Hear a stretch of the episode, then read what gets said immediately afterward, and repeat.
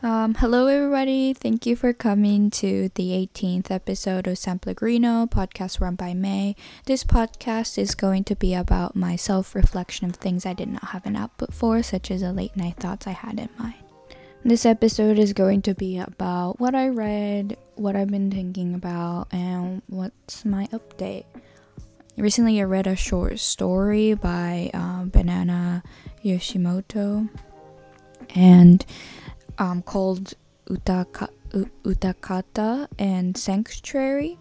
And Utakata doesn't have a specific topic or theme, but is a very cute story about a girl about the same age as me, going through relationships, family issues, and her mom's depression. And any recording that I've been doing seems so important. It seems like there's always a learning curve, even though it is not intentional. Um, this story really is just a literary text about a girl, but it just makes me feel so grounded about how relationships without phones work and how male female relationship works in a uh, patriarchal um, environment, and how living abroad seems so much more distant than back then. And okay, well, you can read it yourself, but some of the things mentioned in the story hit really different for me because I lived I live abroad and there are so many things that I could communicate like I so many ways I could communicate with my friends in Japan and London like back and forth. Yet our communication skill does not improve through having the internet. And she's obviously having phone calls with the people abroad that cost about like 3000 yen for a 5 minute call and it seems as if their relationship is a lot more deeper a lot deeper than having it over a fucking Zoom call. And I just want to say, but is it just me? But I am so lazy that even though I am always hanging out with my friends um, here and I'm always like doing something back in London if I were there, I just don't enjoy doing Zoom calls. I really, it's really good with like my close close friends when they don't really mind having 3 to 4 hours of conversation with moments of silence in the middle. But you know like doing something else like and calling is fine but when the purpose of the call is to talk to them only i am not motivated to set a call. And recently you know it's it i need to improve that at one point but that's just how it is and i don't know. I think it relates to a lot of people but i just got i am just tired of having to do everything online. Yeah. So another thing i love um, recently is i love listening to anything goes by anything goes? By emma chamberlain or Cham- chamberlain? Yeah.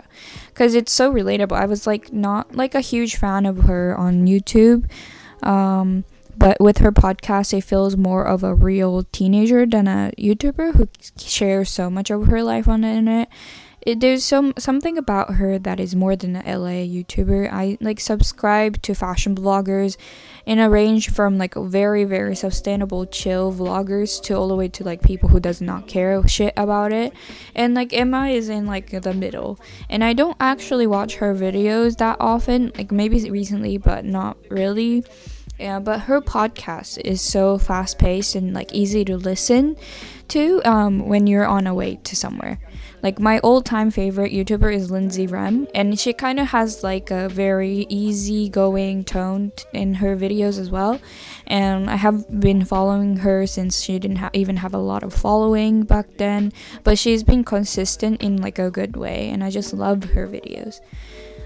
Also, one of the YouTubers I started following this year is Olivia O'Neill, an Irish YouTuber based in London, and she's just really pretty and also funny. And her videos excite me about living in London, and her like accent got me to watch her videos because her accent is so cute and this is the type of YouTubers that I really want to watch and I like re- just TikTokers are just not a thing for me. I don't really like anything about it. Um, yeah. Well, I don't. Uh, it's it would be a lie if I say that I don't watch TikTok videos, but I just don't follow them or subscribe to any of them. Yeah. So maybe I I I should talk about a topic. I chose one. Um, just because of like just one of the cultural differences I've experienced in my international school is the amount of self-deprecation. It's something I have been thinking about recently and it's just some it's just funny to me that it's changing and the cultural difference is also changing through the evolution of SNS and i think it like applies to many other cultures that have similarity with the way japanese culture was built up but it is safe to say that like japan loves the idea of self-deprecating humor. In addition to that even if the joke or the comments were not self-deprecating they like to degrade their own accomplishments to others because it seems like you're bragging about something if you're like com- complimented yourself on others and the entirety of the cultural structure is built on the idea that you need to be more respectful of others and you need to have others for you if i like exaggerate it and so I, when I moved to China, I was just so confused on how genuine people were when it comes to being happy if you accomplish something and sad if you failed at something. Because it was, I was just used to degrading the worth regardless of whether you didn't do well or not.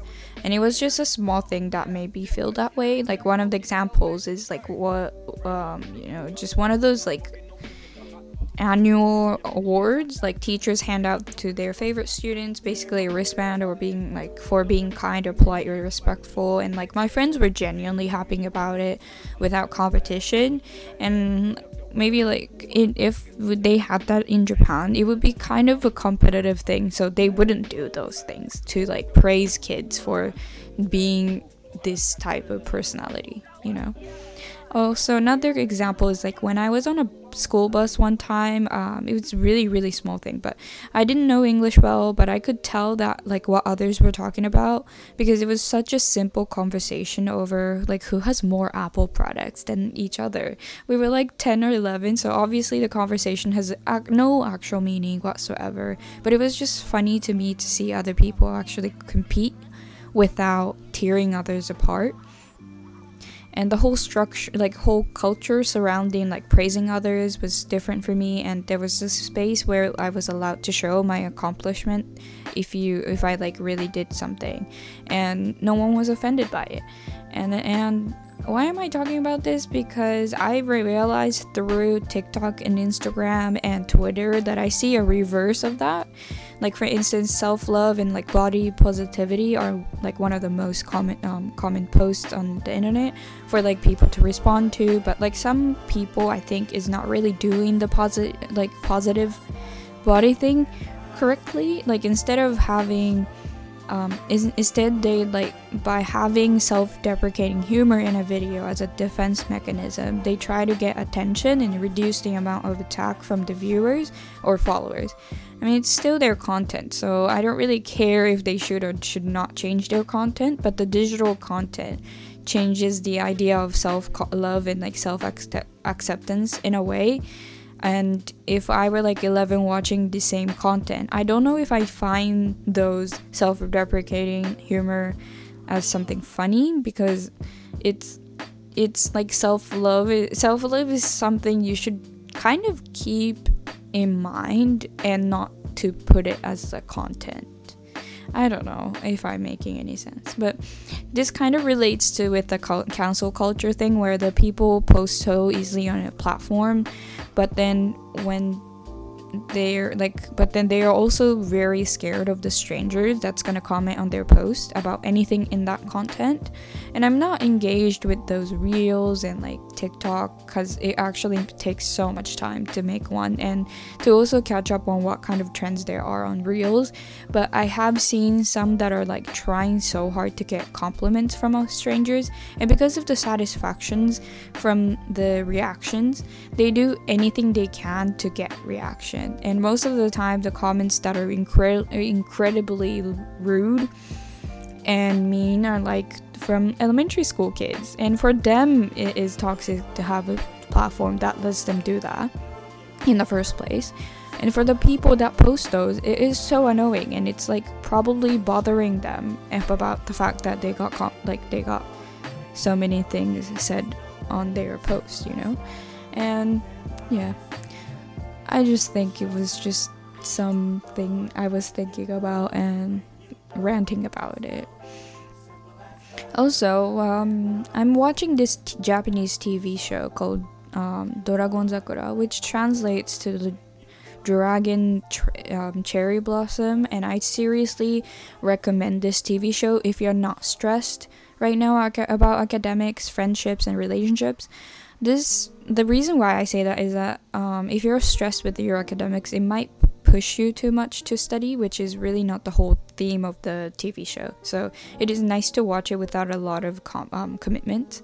And like the lessons and the themes in every episode is so important, and it also almost like makes me feel like I can accomplish anything after watching it. And I think it is also very Japanese in how like academics work, but it is so true that it would apply to anyone in general.